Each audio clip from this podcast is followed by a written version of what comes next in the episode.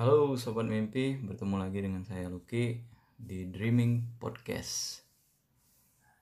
Buat teman-teman sobat mimpi semua yang di luar sana yang saat ini lagi bermimpi atau buat teman-teman yang di luar sana saat ini masih meraih mimpi dan sampai hari ini belum terwujud. Jangan dulu bangun. Terkadang dengan bermimpi bisa membuat kita tenang. Jadi ini adalah podcast pertama gua dan gua bakal jelasin sedikit beberapa alasan kenapa gua harus buat podcast ini. Alasan pertama adalah gua pengen suatu saat nanti ketika anak-anak gua udah gede mereka bisa cari tahu tentang gua melalui podcast ini. Kedua, gua pengen share beberapa kejadian di kehidupan gua selama 35 tahun ini yang mungkin beberapa dari sobat mimpi pernah rasain dan pernah menimpa sobat mimpi dari gue TK sampai sekarang ini gue udah berumah tangga. Beberapa alasan terkuat kenapa gue pilih podcast sebagai jalan gue buat berbagi cerita gue pernah beberapa kali mencoba menulis melalui media seperti Microsoft Word atau Wordpad. Cuma kayaknya gue susah untuk nentuin kata-kata. Gue susah untuk menuliskan beberapa kata-kata dalam lembaran kertas atau menulis sesuatu. Jadi menurut gue podcast adalah hal yang cocok buat gue share beberapa kejadian dalam kehidupan gue kenapa gue harus share cerita gue karena gue ngerasa bahwa gue berada dalam titik terendah dalam hidup gue saat ini.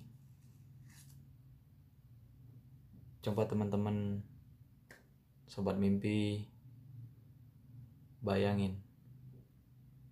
2013 akhir saat itu gue baru menikah baru memiliki anak gue harus mendapati bahwa bokap gue harus berpulang ke rahmatullah meninggal dunia bertepatan dengan hari raya Idul Fitri. Di situ gue terpukul shock. Gue belum bekerja. Gue bener-bener baru mau mengetahui tentang berumah tangga. Tapi gue harus dihadapkan di posisi yang bener-bener gue nggak nyangka sama sekali. bokap gue adalah satu-satunya orang yang menjadi tulang punggung keluarga. Gue anak pertama dari enam bersaudara, tapi di kakak hanya lima bersaudara. Nanti gue jelasin di next video kenapa adik gue yang nomor dua menghilang dari kakak. Gue harus dapetin kenyataan bahwa beban menjadi tulang punggung keluarga harus pindah ke gua semuanya gue nggak ngerti gue harus ngelakuin apa. Gue nggak punya tempat gue cerita. Gue nggak tahu bener-bener nggak ada belajar nggak ada pernah belajar bagaimana cara menghadapi situasi seperti itu nggak pernah tahu. Sampai akhirnya gue dihadapin dengan kenyataan pahit berikutnya bahwa nyokap gue kabur membawa semua peninggalan bokap kabur gitu aja hilang. Meninggalkan keempat orang adik gue yang masih kecil yang dibawa gue itu masih baru tamat SMA sedangkan yang paling kecil yang cewek satu-satunya itu baru kelas 5 SD gue lebih shock dong gue lebih terpukul. Gue nggak tahu harus kayak gimana atau cerita sama siapa. Yang beruntung Tuhan berikan sama gue gue punya istri yang nerima keadaan gue gue hidup di lingkungan keluarga besar ada yang doktor profesor ada yang notaris besar ada yang pengacara anggota dewan. Ya tapi saat kejadian itu terjadi setelah bokap meninggal dunia nggak ada satupun dari keluarga gue yang peduli dengan keadaan kita berlima. Semua kayak lepas tangan. Semua kayak jauh. Nggak ada kabar sama sekali di situ gue ngerasa sangat down. Gue jatuh. Gue nggak tahu harus ngapain. Ya beruntungnya gue gue punya istri yang selalu support gue selalu bantu gue selalu ada buat gue dan setelah semua kejadian itu berlalu selama tujuh tahun gue udah bisa bareng-bareng istri ngelewatin itu semua. Adik yang sangat gue sayangin yang sangat gue cintain lebih dari apa pun. Berbalik nyerang gue dengan mengatakan bahwa gue dan istri hanya bergantung dengan warisan bokap yang gue berani bersumpah bahwa dan gue punya data dan buktinya bahwa nggak sepeser pun gue menikmatin hasil itu. Gue sangat terpukul. Dan gue ngerasa bahwa gue butuh media buat gue cerita gue gue butuh temen buat gue ngelampiaskan perasaan gue saat ini. Dulu cerita gue ini pernah diambil oleh salah satu media televisi swasta untuk dijadikan topik pembicaraan. Kalau mau tahu nama acaranya di next video gue bakal kasih tahu buat sobat mimpi semua.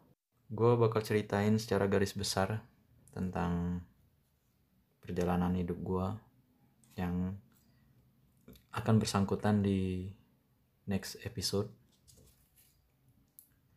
Jadi gue lahir di kota Y, besar di kota P, tinggal di kota B, mencari kerja di kota S, dan kembali lagi ke kota B.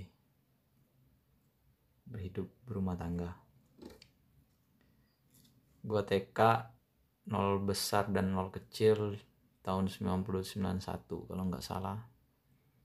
Gue SD tamat tahun 97 SMP tamat tahun 2000 SMA tahun 2003 di situ gue mutusin buat keluar cari kerja. Ada beberapa kota yang gue kerja di sana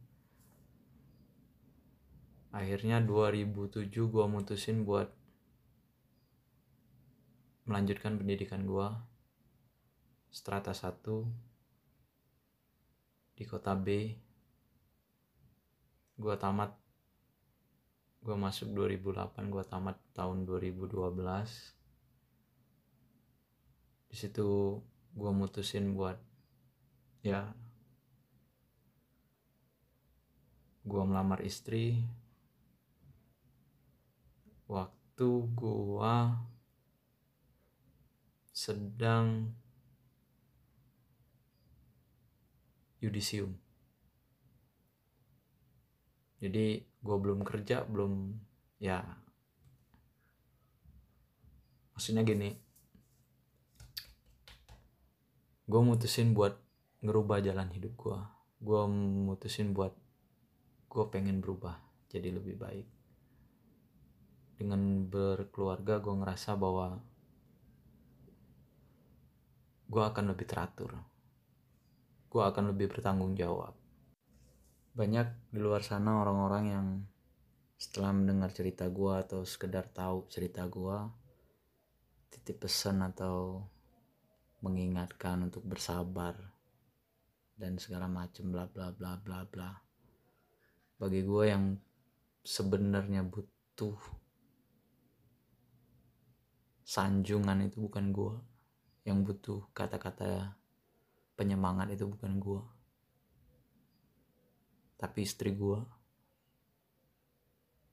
lu kebayang gak orang asing yang lu comot dari keluarganya lu rampas kebahagiaannya cuma buat tinggal sama lu ngadepin kehidupan yang pahit ini ngadepin orang-orang yang nggak punya otak yang asal celetuk. Lu kebayang nggak? Masa muda lu harus lu ganti dengan beberapa persoalan yang seharusnya lu sendiri nggak nggak perlu ikut campur. Yang lu sendiri sebenarnya nggak patut berada di situ. Lu cewek dan lu cuma pengen bahagia kayak di cerita-cerita putri-putri yang baik hati mendapatkan seorang pangeran berkuda putih hidup bahagia di istana. Lu kebayang gak gimana sakitnya perasaan seorang wanita? Yang gue rasa itu lu kalau bilang di luar sana ada malaikat yang gak ada sayap kulitnya putih badannya bagus. Itu enggak enggak buat gue enggak malaikat sebenarnya itu ya istri gue lu balik deh keadaannya ke kehidupan lu. Lu sanggup nggak jalanin seperti itu? Di mana dulu waktu SMP SMA cerita sering oh gue harapnya gue punya pasangan kayak gini kayak gini kayak gini. Gue nanti waktu tua nanti kayak gini kayak gini kayak gini. Ternyata lu harus comot anak orang lu ajak susah bareng-bareng lu. Kebayang nggak wanita seperti apa itu? Yang sampai hari ini nggak pernah keluar keluh. Yang sampai hari ini tetap nganggep adik-adik gua sama. Nggak ada perbedaan. Nganggep adik gue ya adik dia. Keluarga gue ya keluarga dia. Gue gue nggak tahu nggak gue nggak pernah kasih istri gue hadiah mewah dia bagus gue nggak pernah. Itu kesalahan terbesar dalam hidup gue nah mungkin terlalu banyak yang harus gue pikirkan sampai gue harus melupakan kebutuhan istri gue sendiri. Sampai baju aja gue nggak perhatiin. Ya itu kebodohan gue lah semoga aja suatu saat nanti gue bisa bahagiain dia. So singkat cerita gue pengen nanya sama teman-teman dreaming podcast sobat-sobat mimpi di luar sana. Jika sobat mimpi berada dalam keadaan ini, berada dalam situasi yang seperti ini, anggap situasi ini adalah situasi yang benar-benar real terjadi terhadap sobat mimpi di luar sana. Benar-benar real. Imajinasikan bahwa keadaan ini benar-benar nyata dalam kehidupan sobat mimpi. Seluruh orang-orang dan beberapa keadaan di cerita ini adalah real, adalah imajinasi dari teman-teman sobat mimpi semua. Hanya yang gak bisa dirubah, seperti peralatan yang sobat mimpi gunakan di cerita ini. Jadi, anggap sobat mimpi adalah tokoh utama dalam cerita ini. Saya mulai ceritanya.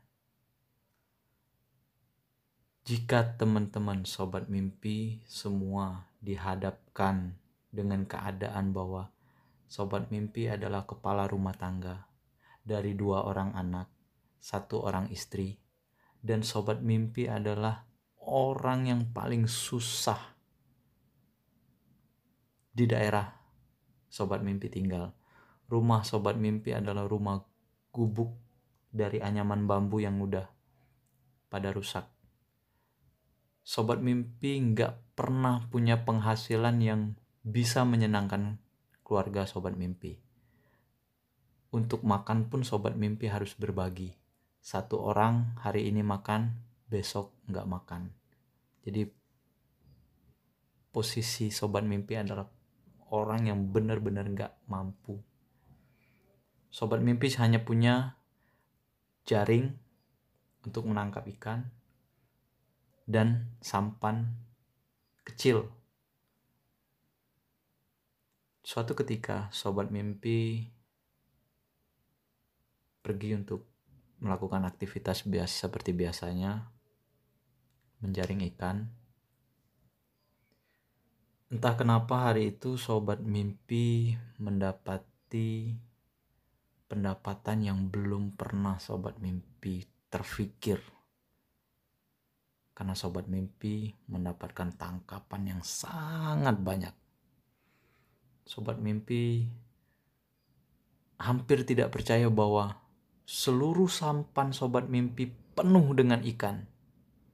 Yang kalau dikalkulasi itu bisa beli membeli perahu baru dengan mesin dengan jaring yang lebih bagus dan lebih banyak untuk menangkap ikan, bisa mencukupi kehidupan keluarga sobat mimpi selama satu, satu tahun, memperbaiki rumah, dan segala macamnya. Tapi, keada kejadian tidak terduga terjadi. Sobat mimpi dihadapkan dengan gulungan ombak yang sangat besar yang membawa sobat mimpi jauh ke tengah laut. Di saat yang bersamaan, sobat mimpi melihat ada berapa beberapa orang yang terapung-apung di lautan.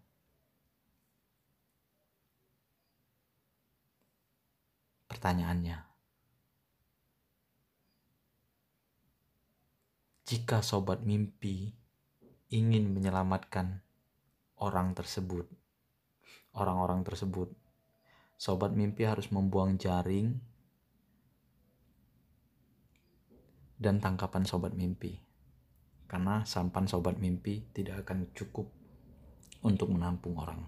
Bahkan satu orang. Jika sobat mimpi memutuskan untuk menyelamatkan satu orang, sobat mimpi harus tetap membuang seluruh tangkapan sobat mimpi beserta jaringnya. Karena perahu sobat mimpi, sampan yang sobat mimpi naikin gak akan bisa menampung semuanya. Jadi sobat mimpi harus pilih menyelamatkan orang atau membuang seluruh tangkapan yang sobat mimpi dapatkan hari itu. Case kedua, di antara beberapa orang yang terapung, ada satu orang yang memiliki kompas yang tergantung di lehernya. Dan itu adalah salah satu cara sobat mimpi untuk bisa kembali ke daratan. Hanya itu jalan satu-satunya. Apa yang akan sobat mimpi lakukan jika sobat mimpi berada dalam keadaan seperti itu? Sobat mimpi bisa berbagi cerita ini ke teman-teman sobat mimpi yang lain. Jika ada jawaban yang berbeda, tulis di komen agar supaya kita bisa saling share, saling cerita tentang beberapa jawaban yang sobat-sobat mimpi dapatkan. Saya Lucky, Dreaming Podcast. Sampai jumpa di podcast selanjutnya. See you.